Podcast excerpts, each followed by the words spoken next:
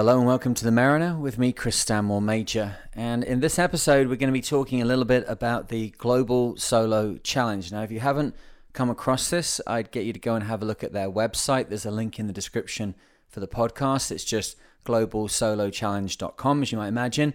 And uh, it's a really unique event. It's a round the world racing event. You know, that's something that's uh, close to my heart and something I've been trying to get off the ground in the last couple of years through COVID. We're going to go west around the world. Are we going to do the Ocean Globe race? Are we going to start our own race? Um, all of those things have been floating around for me, and I've been. I've had to kind of like modify my plans and I've been pushed off other plans. If I go through the uh, quick uh, history of it, I was very interested to do the West Around the World record attempt. I'm still very interested in that, but I've got a modification in that I realize I have a boat that can do it much more effectively than the Open 60. So we'll talk about that another date, but uh, that's still on my list of things to do. It has been for me personally since the year 2000. So West around the world still on the cards, but it's not the thing to go and do in the Open 60 when we have that wonderful 80 foot maxi available, which I've recently sailed solo and found to be absolutely amazing going upwind. So West around the world, let's put that to one side. The Ocean Globe Race, I was very, very interested to get involved in this. We got a boat specifically for that. That's why we got the Maxi. We had people signed up to go and do it. And then unfortunately, the race authorities, the race director decided to cancel the big boat class. So there was no division for us to run in in the Ocean Globe Race. So both of those th- two things then kind of get put onto the onto the cooling slab for a little while, and uh, I started thinking about is there another race around the world? Like I was trying to think of are there other ways of doing around the world race? Is there another concept other than just here's a start line in France and then you race around the world and come back to it, which is what everything seems to be. And then I came across the Global Solo Challenge. Now, the cool thing about this is that it's a pursuit race. And I've never, I think maybe I've done one pursuit race. Uh, isn't the round the island race in the UK? Is that that's kind of a pursuit race? All the small boats set off first, and then the big boats come along behind, and you end up with like 1,500 to 2,000 boats going up the Solent, and uh, all the big boats trying to plough their way through the smaller fleet, which leads to the third call in sailing. There's two calls in sailor. One is water, i.e., you need to give me some space here because I'm getting into shallow water. I can't proceed in this direction. So the call of water. The next is the call of starboard. I'm on starboard tack, you're on port tack. Uh, I have right of way, you need to get out of my way. So we can call for water, we can call starboard, or of course, if you're doing a pursuit race up the Solent in the UK, very narrow waterway with thousands literally of smaller boats ahead of you, comes the third call in sailing, which is, of course, tonnage. Tonnage! And get everybody out of your way if you can before you go ploughing through uh, the 22 foot, 23 foot boats that are also in the race. But um, a pursuit race has a very interesting concept to it, which is that everybody sets off at different times, but then when you're on the water, everybody's racing each other. Now, for me, that's a very exciting concept because you know, think about it. There's there's no better race to be involved in in one where you're passing everybody. If you watch anything like Formula One, you watch Lewis Hamilton go right to the back of the grid, and then lo and behold, by the end of the race, he's at the front. It's some of the most thrilling racing you ever get to see. Um, but it very rarely happens with big fast boats because they're always in a category with other big fast boats. And when you do do a race where there's the possibility of other boats being ahead of you, it's normally that, uh, you know, being ahead of you and then you overtake them. Um, it never normally happens because, of course, the fastest boats go first and then the slower boats uh, come along thereafter. So, when I talked to the race organizer for this one, uh, Marco, I was very, very excited to see that he'd really thought this out, really got a cool concept in mind, and that boats from 35 feet to 55 feet were all invited to come together to race against each other around the world, non-stop, no assistance, no outside help of any any type, and south of the three stormy capes. And I realized this is kind of what I was looking for. It's a different kind of race, and I've done round the world sailing with a crew with stops going through the Panama Canal and all up through northern China and San Francisco and that way. I've done solo around the world with stops south of the three stormy capes. I've stopped at Cape Town, stopped at New Zealand, stopped at um, Punta del Este and at Charleston, so dividing up the uh, the world's ocean into five parts for the Velux Five Oceans race.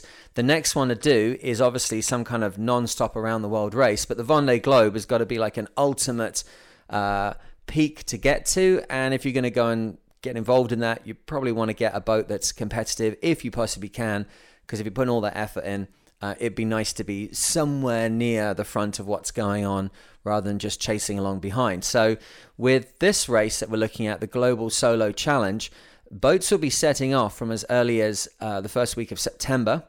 And the last boats, we're just going to have to work out exactly when we leave so that it's absolutely fair. And we'll be looking at the uh, specific uh, capacities of the boat, the, the speed of the boat, and we can use the IRC rating system to understand a little bit more about um, how fast these boats are relative to other boats in the fleet. But from what we're looking at now, it's going to be the first or possibly second week of December. So there's going to be boats setting off early in September, and then two months later, I will set off. So um, I've been having a, a, bit of a, a think about this uh, and, and, and working out is this something I want to be involved in? And made the commitment a week, about a week ago, two weeks ago now, that yes, indeed, this is something I want to do. So I am now a fully entered uh, participant in the Global Solo Challenge. And at the moment, it looks like there's, I think, 27 competitors. I'll just get my uh, computer running here so we can just get a few details about this race as we're going along. The uh, I know there's I'm the 53rd person to enter the race, but a number of people have already retired from it. It's just one of those things with round the world racing. It really catches the imagination. It's something that gets people very passionate very quickly. But there are a lot of realities that come to bear on something like this that can uh, stop a project like this in its tracks. And you know, for a lot of folks, they'll be thinking, I'll get a boat and I'll fix it up and I'll get the money to do this and then I'll find some time away from home. And I've got to go through that as well, but I already have a boat in the Open 60, which has been sitting um, on the mooring now for like two years, not going anywhere. Um, it's had loads of work done to it. It was almost ready to go sailing at the beginning of this year for the Regata del Sol al Sol. And then I had the insurance pulled by the insurance company after the uh, conflict started in the Ukraine. A lot of insurance companies pulled any risky uh, policies they had, and our race cover got pulled very quickly. Plus, we had an issue with a rigging order which we had made in Europe, which then in the end was never fulfilled. So, um, the boat has got still a, a, requirement for the rigging and the sails. Um, as the race is over a year away and I need to do training beforehand, it's kind of appropriate that the rigging gets changed just before the race because the rigging on this boat is PBO. Um, it's a composite and it's only good for 30,000 miles. And the shortest distance you can do around the world legally for, a, to, for it to be called a circumnavigation, or certainly by the World Speed Sailing Record Council, um, it needs to be 21,800 miles. It's always more than that. It's going to be at least 26,000 miles, I'd imagine, to go around the world, which leaves only 3,000 miles to do uh, on the rigging for training. So that we can't really do that. So we have to look at uh, the rigging's got to be replaced before the race, or certainly close to the race. So we need the rigging done. That's fine, and we need also sails. Now I have definitely enough sails to go and race now and put another 10,000 miles on the boat, but I don't have the sails that are going to take me into the Southern Ocean. Um, so th- there's there's definitely problems to be solved there for me, looking at this, going and get involved in it, it gives a point and a focus to the digital content which I'm now moving into creating. We've discovered in the last six months that it is now impossible to insure properly and have proper liability for people who are not professionals coming onto these boats and being involved in offshore racing. I don't know how other companies are doing it, but certainly there's nobody I can find who I trust and, and can rely on to insure me in that situation. So I can go and do something on that boat and be fully insured on my own. And then the income will come from creating content towards that. And this is the first of that today. I've, i know I've done lots of updates on uh, the Mariner YouTube channel over the last couple of years about that boat. They're all still absolutely pertinent. All the work that was done is uh, sitting there. There's a, a, nicely overhauled engine sitting there, just slowly collecting bits and bobs of rust on the exposed cast iron sections of the exhaust. Um, all the electronics have been gone through, all the cabins have been painted inside, all of the ballast pumping system has been overhauled, all of the gearboxes for operating the winches, and the winches themselves have been serviced and gone through the ballast control system. Um, the ballast control system, all the valves and what have you, has been assessed, but it's going to need to have things replaced there. Um, all the decks been painted, the uh, dagger boards painted, uh, like a lot of stuff, a lot, a lot of stuff, and a lot of components purchased for the boat and they're never put onto it, particularly all the solar panels and the solar panel um, uh, charging system. So a lot of the way along the path already, but I am not unaware of the fact that getting to the start line of a round the world race is almost more difficult than getting to the finish line. Like any big voyage, like anything that you want to do in a boat, just going out on a going out on a Saturday afternoon sometimes is complicated enough. But to bring everything to a point of readiness where you can then, with some some trust in yourself and trust in the situation set off around the world that's that's a tricky one. And it's something for me that I really want to work on because when I went around the world last time there was only 8 weeks preparation. I just come back from sailing around the world. I got this opportunity to, to, to go and do this thing on an open 60 there was only 8 weeks available and the boat was not available to sail for 7 of those weeks. It it, it the boat was provided um, it was not in a situation where we could um, uh, sail it, so it went into the boatyard, and then from the boatyard we got very quickly into all the jobs that needed to happen, and we suddenly had uh, no time left to go sailing apart from to deliver it to the start line and then go off sailing around the world. It was quite incredible. I, I I think I talked about this in one of the earliest podcasts I did. I think like episode one or two of the Mariner. But um, literally, I was in a situation where I set off. Uh, I set off from the start line for the round the world yacht race, and I'd only ever sailed the boat 500 miles solo. And I'd pro- I'd sailed boats solo previously, but that's like saying, yeah, I've been out driving in a car on my own, so therefore I should be okay to get into the cockpit of a Formula One car on my own and drive for two hours in a race. Like there's no logic there. It's completely and utterly different. So I ended up setting off with. I can remember the actual moment when we set off uh, at the start line. It, everything was about as bad as it possibly could be. The the boat that was following us, like the support boat that was meant to take off my crew member Aston just before the start of the race, after he'd helped me put up the mainsail, their steering went. It was like a I don't know if it was a hydraulic steering system or something, but like they couldn't steer straight. So the the little dinghy couldn't get back to us to take Aston off. So there was a lot of stress as to, hey, we're gonna like this disqualify me from the race here if my crewman doesn't get off before this gun goes. Um, so he had to make like a diving, lurching uh, sort of straddle between the two boats and half get himself on, get his feet wet, and get off. That had me like you know confused as you might imagine okay right just turn away from this little incident and then i've got to go and sail to cape town solo um, but also inside the boat there was just boxes and boxes of gear just lying in the bottom of the boat that had not been put away, that hadn't been rationalized. There was tools everywhere. There were jobs half done. Um, it'd been a titanic effort, as you can imagine, to get an Open 60 that was last time it had sailed competitively. It was four years before in around the world race, and it had been ridden hard and put away wet. It was a massive task to get everything ready, and uh, you know, it just the inside of the boat reflected the the hurried nature of it, and uh, and also I remember, uh, bless him, Aston at that point was very new to this kind of racing, and whilst he had um, been with me for this seven week, eight week preparation period, I hadn't like taught him everything I knew about boats, and he had it in his head that when the boat finally went sailing and went racing, it would need to have the water in its ballast tanks. He'd been there when the ballast tanks had been um, filled, and then the boat had had its 10 degree inclination test, making sure the boat didn't heel its deck more than 10 degrees um, with full ballast over and the keel across and the, the ballast across on one side. He'd been there for that, but it hadn't still got fully on top of. He wasn't really a sailor at that point, and uh, so he had very kindly opened all of the ballast tank. Um, uh, uh, scoops. So I had uh, full ballast tanks, which was a, a, great. I know he's doing it to help me out, but as you can imagine, it meant that uh, on that boat there was like five tons of extra water on board a nine ton race boat. So it was a very slow start. So that was my experience previously of going over the start line. But I was able to witness somebody in the shape of Brad Van Loo, who won the race that I was involved in, set off uh, like a greyhound. He he knew exactly what he was doing. Everything was organised. The sails were perfect for the um, perfectly chosen for the conditions on the start day, and he was gone. He was like over the horizon while I was still working out how to get the water out my ballast tanks. And I do remember I got to the first turning mark. They always do a windward mark, and then you go off to wherever.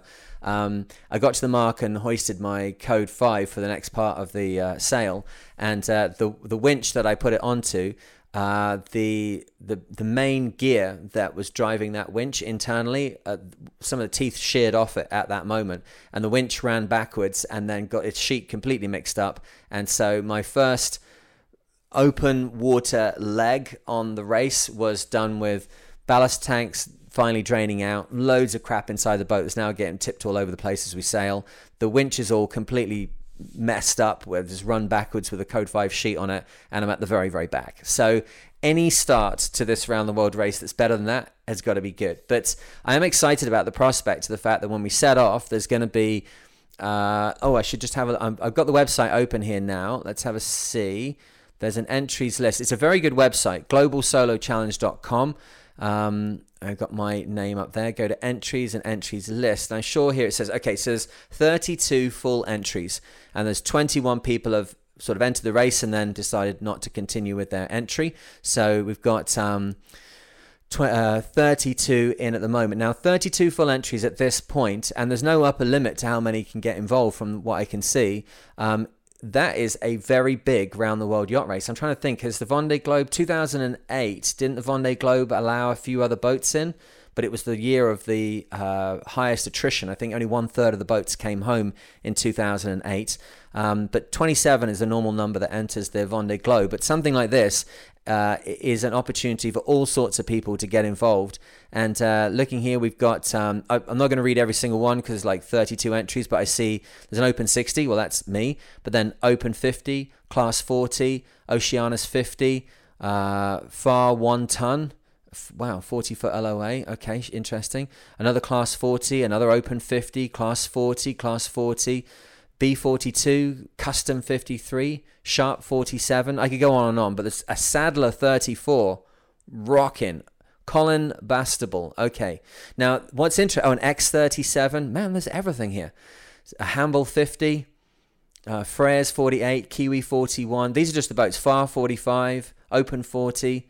Open 40, that's uh, that's an interesting one. I don't see many of those. An S&S 34. So we've got a cross section here of people that would have gone in the Golden Globe race and boats that are now too old to go in races competitively, whether the Globe 40 or the Vendée Globe. And I think that is a very, very strong area to be um, to be picking up people from, you know, to be picking up potential sailors from because everyone's got something and everyone wants to be involved in the race and all sorts of different people will say yeah okay i don't mind taking 200 days to go around the world. I just want to do it. I'm not i don't really care if i'm competitive or not. Where other people like myself you know i have a little one now who's 10 months old. I don't want to miss too much of his life. I don't want to be away from home in that way. So going on a six month odyssey around the world is not actually what I want to do with my life right now. But the possibility is with an open 60 like this that we can actually keep that to about 100 days. And 100 days at sea is something that I can get my head around. So I went quickly to the. Um, Finot.com. Um, Fino Conch are the guys that designed this boat. It was uh, built in 1999 for Dominic Wavre. And um, the boat uh, has a pretty, uh, pretty, pretty decent uh, racing history. It was uh, fourth in the Vendée Globe in 2004, 2005. It was second in the Transat in 2004.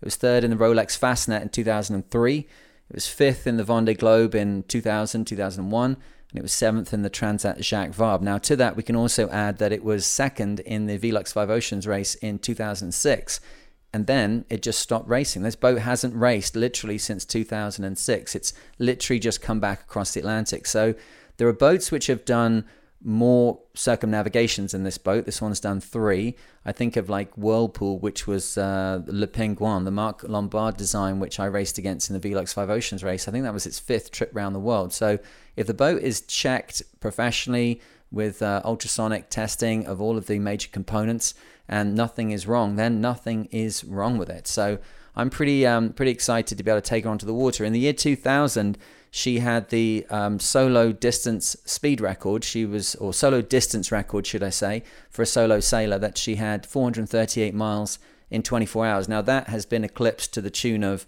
um, you know, another 100 miles in a day by the very, very latest boats. And I, I can't see this boat suddenly picking up its heels and having another four knots average available but it's quick enough. I've never sailed 438 miles in a day. The maximum I've done is 385. So I would love to be able to lift my sailing to the point where I can take the boat along as fast as the boat can go. That would be a good uh, objective.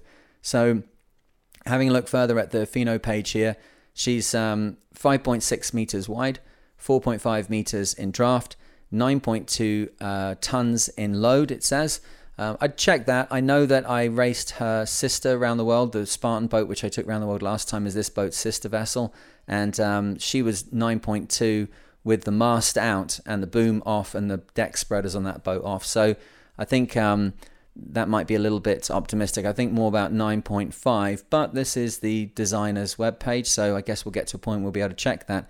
Uh, 303 square meters of uh, upwind um, uh, sail area and 467 square meters of downwind sail area, which equates to 3,261 square meters going upwind. And I would say now that that is massively assisted by the fact this boat has a simply enormous mainsail. It's uh, one of the things that you'll notice with this boat, if you do see any images of it, that uh, the bowsprit is very short compared to other open 60s. But then when you look at the other end, the boom goes out beyond the back of the boat. And that's because you are allowed two meters of overhangs on a open 60 when it's racing normally, six foot overhangs. So Dominic and the designers, the original build skipper Dominic and the designers decided to shorten the bowsprit and to increase the uh, boom so that they had more mainsail area. So the downwind sail area at 467 square meters is 5,026 square foot of canvas going downwind. So she has the the size of the mast, the, the the the area of the sails. She has all of that in keeping with modern boats. Um, with modern designed sails, then there's a kind of uh, inequality there. But where she'd lose out is that her hull is probably about 2,000 kilos, like 4,400 pounds heavier than modern boats.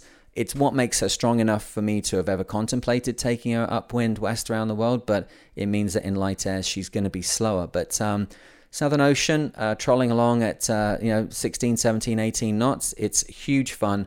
And for me, I think uh, with the nature of this challenge being so unique, I'm going to be really looking forward to what's ahead. So, um, the main thing now for me is to start to create the content that goes with this stuff. I think that's what I've become uh, very focused for on uh, in 2023.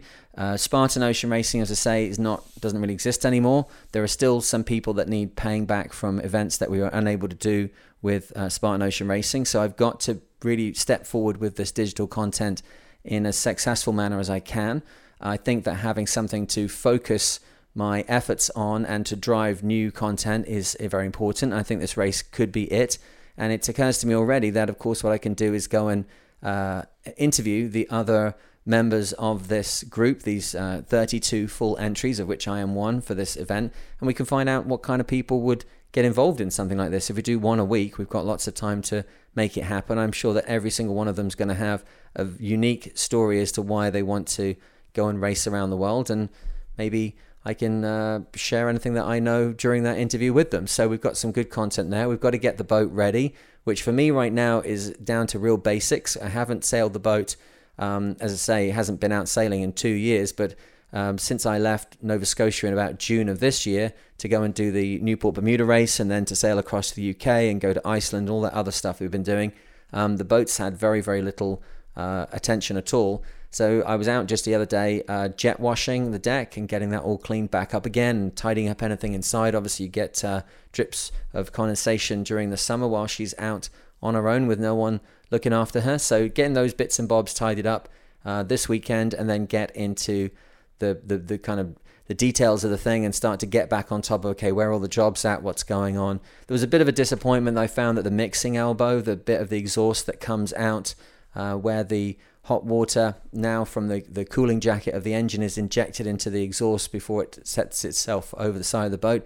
That mixing elbow had cracked, but as anybody that's done that job on their own diesel engine knows, those things are probably only good for five or six years anyway, and then should be thrown away without checking them. Uh, it's one of those things just that if it cracks in the wrong place in the world, then you've got a serious issue. So, be getting a new mixing elbow onto the boat and then uh, the engine is good to go. We get some uh, batteries uh, charge uh, going on, and we can know that every time we step on board the boat, there's going to be charged batteries, which has been an intermittent issue over the last uh, little while. I've been looking after her because um, you know we ended up taking bits and bobs off her to put onto the other boat to go and do the trip to the UK, as you might imagine. So. As I look ahead of this one now, I've got to start making some uh, judgments as to how long it's going to take this boat to go around the world. And I see from looking back at her uh, history. If I look at her going around the world for the Velux Five Oceans race in 2006, it's not really a fair indicator because having done that race myself, I know that it is in no way uh, shows how quickly you might go around the world without stopping because, of course, the journey into each port that you have to do as you journey around the world takes you off the racing line to a greater or lesser degree. And even if you end up having to be becalmed off a port or you're going upwind to get to a port, there's no other option apart from just dealing with it because uh, the port's only in one place and you've got to get to that place. So, looking at her non stop trips around the world previously, she's done it in uh, 92 days and 105 days. So, when she came in in 105 days, which sounds kind of a bit slow, that was actually in a year where the um, the first place position was in 93 days. And then uh, Dominic came in on this boat in uh, fifth position. Fourth position was 102 days. Third position was 96 days. Second position was 94 days. That was Ellen MacArthur. And the boats just after this boat were in in 105 days, 110 days, 111 days. So she came in kind of like middle of the field. You know, top top five is never bad for something like the Vendée Globe.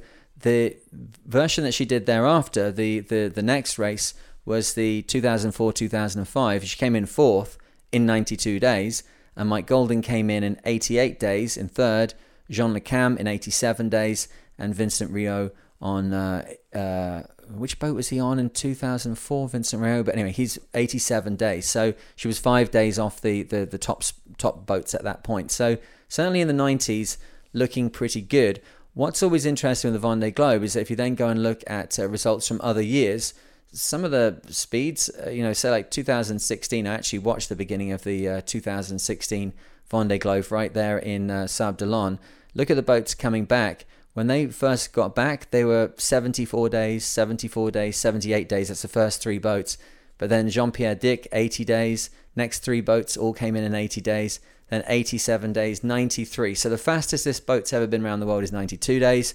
Spirit of Hungary, Nandor Fa, that was a foiling boat, came in in 93 days, 19 days after the first place, but that was a, a time of 93 days in the 2016 uh, edition of the Vendée Globe would have brought the boat in in eighth position. So each year that the the boats race is unique to itself because of the, all the different uh, weather conditions and everything else. But you know, I think this boat has enough speed to be competitive on the water. Um, and I, I, as I was looking through all these numbers and what have you to do with the Vendée Globe, I actually found the fact that um, if you look at the fastest days run for any boats in uh, each edition of the race, you find that uh, this boat actually had the fastest days run in the 2000 2001 Vendée Globe, putting in 430 miles. Um, 2005, Roland Jourdain did a 439 in the race. Uh, 2008, Michel Desjoyeaux did a 466 and then it starts to get 2012 the boats get much lighter much faster 534 and then alex thomson and hugo boss 6 in 2016 doing a 536 miles in a day which is um, pretty awesome going. But um, this little boat yeah might be 100 miles behind but um, i think if we can get it onto the water and we can keep it moving at uh, a steady speed then there's a good chance we can overtake a lot of the boats in this race. And that draws up an interesting uh, kind of point here, which is like how far ahead are some of these boats going to be? So when we go back to the uh, Global Solo Challenge uh, uh website at globalsolochallenge.com, there's a little tag here, the GSC, and about the GSC, um, there's a, a, little graphic here which shows that Group uh, Four are going to set off. Oh, on the, the sorry, the second of September, the second of September, 2023, and then departures on the 9th of September, the 16th of September, the 23rd of September, the 30th of September, and then there's like this big long gap to the 28th of uh, October, which is for the Super Zero class. And then, as I say, we've got this like Super Super Zero, uh, which we're just discussing at the moment, how and when that's going to go. And it looks like it'll be early December. So, massive gap. How far ahead will the other boats be? Um, for my calculation, you know, if you set off. Uh, in September. That's a little bit early for the season, but it's going to take these guys a little bit longer to get down the Atlantic. There's no stopping at Cape Town, so they're straight off the bottom. So it's like five and a half, six thousand miles to Cape Town. Um, the quickest route depends how you get around St Helena High. I think they'll have completed that. I, from my calculations, I think that by the time I set off from France, they're going to be looking at sorry from Spain, I beg your pardon, from the from the Bay of Biscay, but from La Coruna in um, in Spain, that's the start point for this event. We could be looking at the fact that some of the boats will be as far as a thousand miles uh, east of Africa by the time I set off, which is like kind of a considerable distance. I'm very, very interested to try and work out how you know there's a couple things going on here. Number one, there's an attrition of like of sailors and of boats. There's going to be the weather and exactly how the weather goes down. Um, there's going to be um, who's able to race their boat. You know, there might be the potential speed of a boat, but then there's the how close to that potential speed can you keep the boat all the time because that's the nature of racing. As uh, David Adams once said to me, you need to put up as much sail area as you can. Um, well, as much sail as you can, then let God bring it down, but put up enough sail area that you're permanently petrified. That was his words to me. I remember him saying to me in New Zealand, um, I'd asked him the question, you know, why I was so far behind the other competitors in the Velux Five Oceans race. And he said, You're a hell of a seaman, but you're no kind of racer. He said, You need to put up so much sail area that you're permanently petrified. And uh, unfortunately, with these bigger boats with the big um, race boats like Formula One cars, you know, to keep adding horsepower and it keeps going faster. Um, the the point at which you have to start reducing horsepower is when the speed that you have is becoming dangerous. That you're porpoising out a wave, sticking the nose of the boat underwater, and that you're going to pitch pole if you keep going like that. So there's any reason to reduce the horsepower. So it's just a case of put as much up as you can, then hold on as tight as possible. People who are coming to this having not done this kind of racing before, it will be a massive challenge to to step into that world and be on it all the time, every moment, every night, every day, trimming, sail changes, all the rest of it to, to keep the boat moving as quickly as possible. So, not knowing exactly what those variables are, we could look at the potential speeds of the boats, but that might not be a, a, a very good indicator of what's the likelihood of catching them up. Um, the theory should be here that if uh, each boat has a head start given to it based on its performance capabilities and that it's being sailed close to those capabilities, then we should all end up at the finish line pretty much at the same time. Um, so it's going to be a kind of test for IRC, IRC rating system, but um, that's that is where this is going to become a very very interesting uh, race around the world. Um, I hope that the organisers are getting in contact with the guys from Virtual Regatta because uh, I've loved doing those in the past for longer races, and it would be pretty amazing to be able to choose anything from a Sadler 3060 we see there up to an Open 60, and yet they've all got a chance to to race together. It's nothing like this has been done before, not this kind of distance, and um, I'm really excited to be involved in it. So yeah, I'm going to keep this one uh, kind of uh, a little bit shorter than I would do uh, normally because uh, I don't want to just keep going on and on about it. We can there's there's a project here, but um, it only becomes a project when things start to happen towards it, right? So a lot of what's going to happen, I'm going to keep over on Patreon, keeping the Mariner podcast for a, a variety of things. I'll touch base with you every month and tell you how things are going along. If you want to get more involved in the the actual day to day of the race preparations. I'm I'm excited to share this with my Patreon community because I think there's an opportunity there for me to learn, for me to do things better. It's very important that I have somebody looking over my shoulder to make sure I stay on things. I'm it's too easy to get distracted off with little bits and bobs and kind of lose the overall picture. So when you're doing a solo uh, event like this, I'm not going to be getting uh, crew involved in this. I'm not going to be getting anybody else involved in me in, in, in my preparation. I want me to be the person who takes full responsibility from it, from diving and cleaning the bottom of it to fixing the masthead light to deciding the sail shapes to you know picking the sails on the day when we're out on the water. If it's something you entirely do yourself, then you can completely own the result, however good or bad that may be. That's one of the allures of. Uh, of, of, solo sailing, that it's uh, in the end there's, there's nobody you can blame but yourself, right? So I want to take that to the to the max by getting everything ready. I say the boat's in good good condition. Um, things like getting the jet washing going now is something that allows me to focus in a little bit and get my uh, head around what's going to be happening um, and start to identify issues. It's interesting as well, as always, you're always still learning and sailing. Um, you know, uh, there's things that have happened this summer on the Maxi, which have given me now a, a, better critical eye to look at some elements on the deck of the Open 60 and recognize there's things I don't want to be setting off around the world with. Um, we had the the connector between the Vang and the base of the mast break on the Maxi doing the, the Newport Bermuda race and create a situation where then the, the boom is trying to sky itself.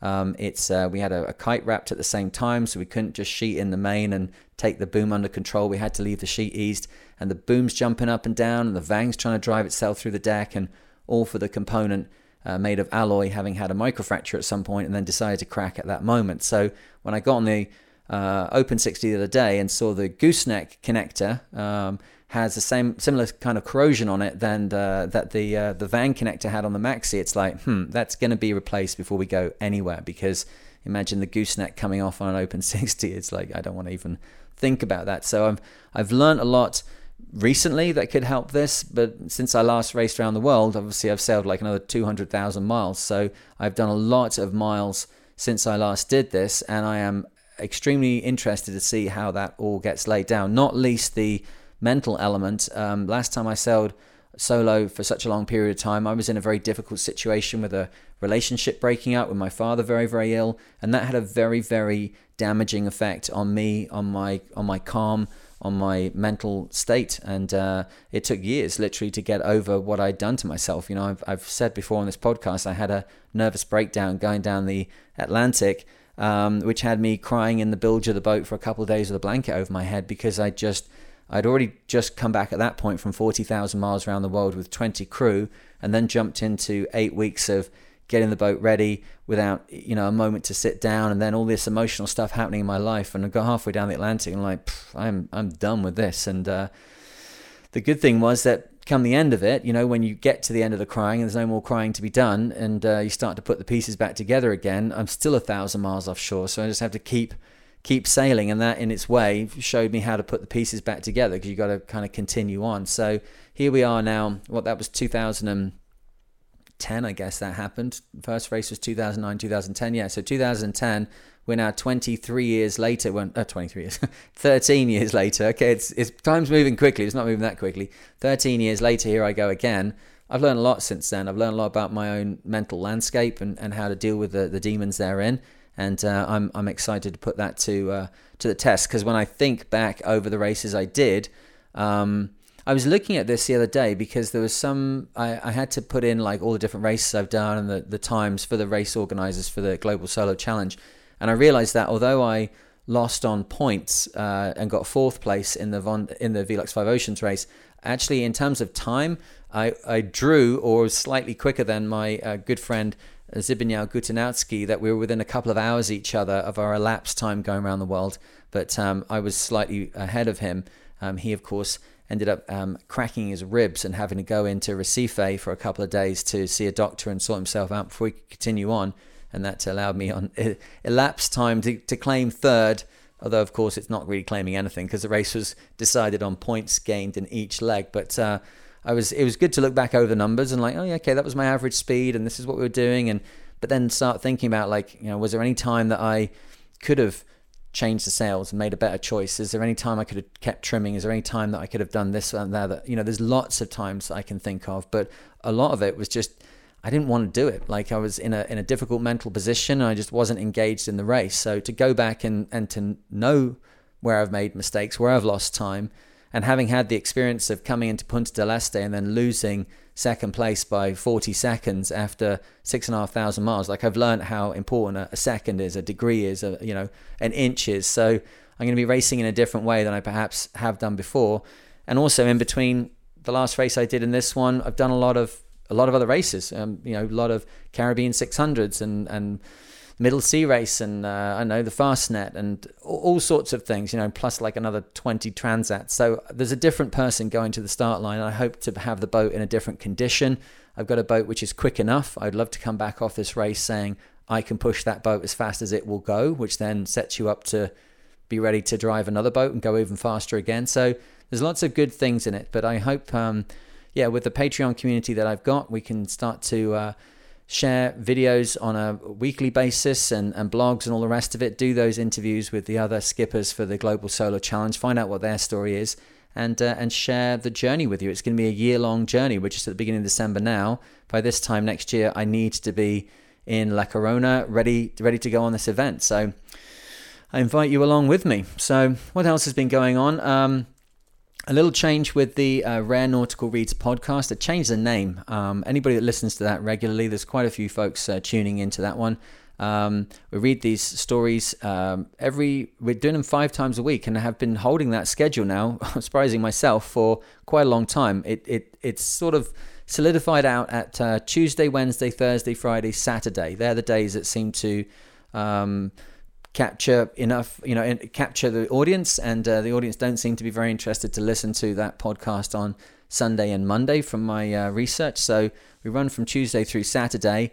And uh, the only issue I got, uh, well, I'm sure you know everyone's got their opinion, of course, but um, the uh, the main issue I got, which I could do something about, was the fact that uh, trying to say the phrase "rare nautical reads" to something like Siri or Google or Bixby or whatever else it is you've got, um, Alexa, um, it doesn't seem to be able to pick it up. Like even when I say it, and I've got a pretty standard English accent, and I'm being pretty precise about it, um, it thinks reeds is reef, and uh, it misses out rare and thinks it's something completely different, and uh, you end up like listening to everything other than the Rare Nautical Reads podcast. So um, I have changed the name of it to the Mariners Library, and I don't think that can really go that badly wrong. So Rare Nautical Reads continues. We just uh, put out um, episode 101 and we're starting a new book uh, this week coming on Tuesday. Um, the Mariners Library available, of course, on uh, Apple and Spotify and all those good things. And the book that I've um, started with is called The Cruises of the Joan, um, which I'm doing all these super old books that were um, published like, you know, 70, 80 years ago. But I think if we don't do something now, we're going to kind of lose them from the collective consciousness of sailors because they're not being reproduced in any other modern format. No one's like digitizing this and making a film from it. So um, I'll read you the, the inside of the um, dust jacket, which this book's got. It says that Joan was 22 feet long and carried no engine. She sailed first round Great Britain, later to Spain, Madeira, and the Baltic, and last to Iceland and down the Greenland coast bound for America. Disaster overtook her south of Cape Farewell. She was dismasted in a gale and hold, lost her pump overboard, and drifted southward for six days till she reached the shipping routes and was abandoned after her crew of two had been picked up by a passing steamer. The Motorboat magazine said a book which deserves to rank with the classic tales of our amateur ocean navigators. News Chronicle said Mr. Sinclair is lucky to be alive. Modestly as he writes, the courage and res- uh, resource he displayed shine through these pages. And from the Little Ship Club Journal, it is not until you look at the track charts with dotted lines wandering all over the Northern Hemisphere that you realize that here are some of the most remarkable voyages ever made in small craft. So I'm looking forward to reading it, and I'm so lucky to have these uh, books available to do this, donated as they were to me by uh, Bruce Haase, whose late father Rudy Haase had brought this library together over many decades. They're here now as as a Mariners Library, and I think uh, changing the name to that uh, absolutely suits it. But um, as I say, I don't want to have this one drag on too long. The main thrust of today's uh, episode is just to tell you that I'm going to be doing the Global Solo Challenge.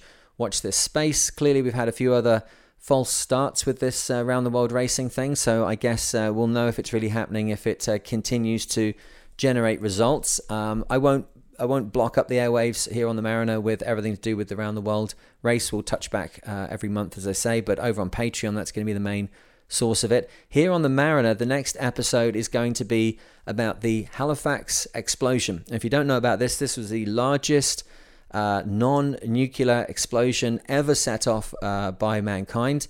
Um, an enormous accident here in Nova Scotia which pretty much leveled the city of Halifax, um, caused by a collision between two vessels uh, in the harbour. A completely incredible story, and added to uh, recently by a close family member who was telling me that uh, there is an account which is actually on the CBC, on the uh, Canadian Broadcasting Commission, a documentary. Um, it was called The Flying Sailor.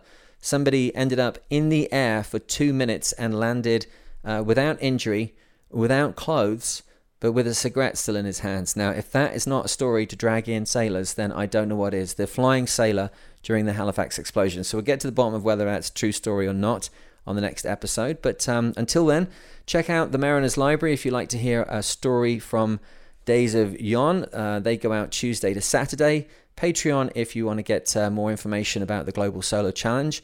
But as always, I hope that wherever you are and whatever you are doing today, you're enjoying yourself, enjoying your sailing, and I'll speak to you in the next one.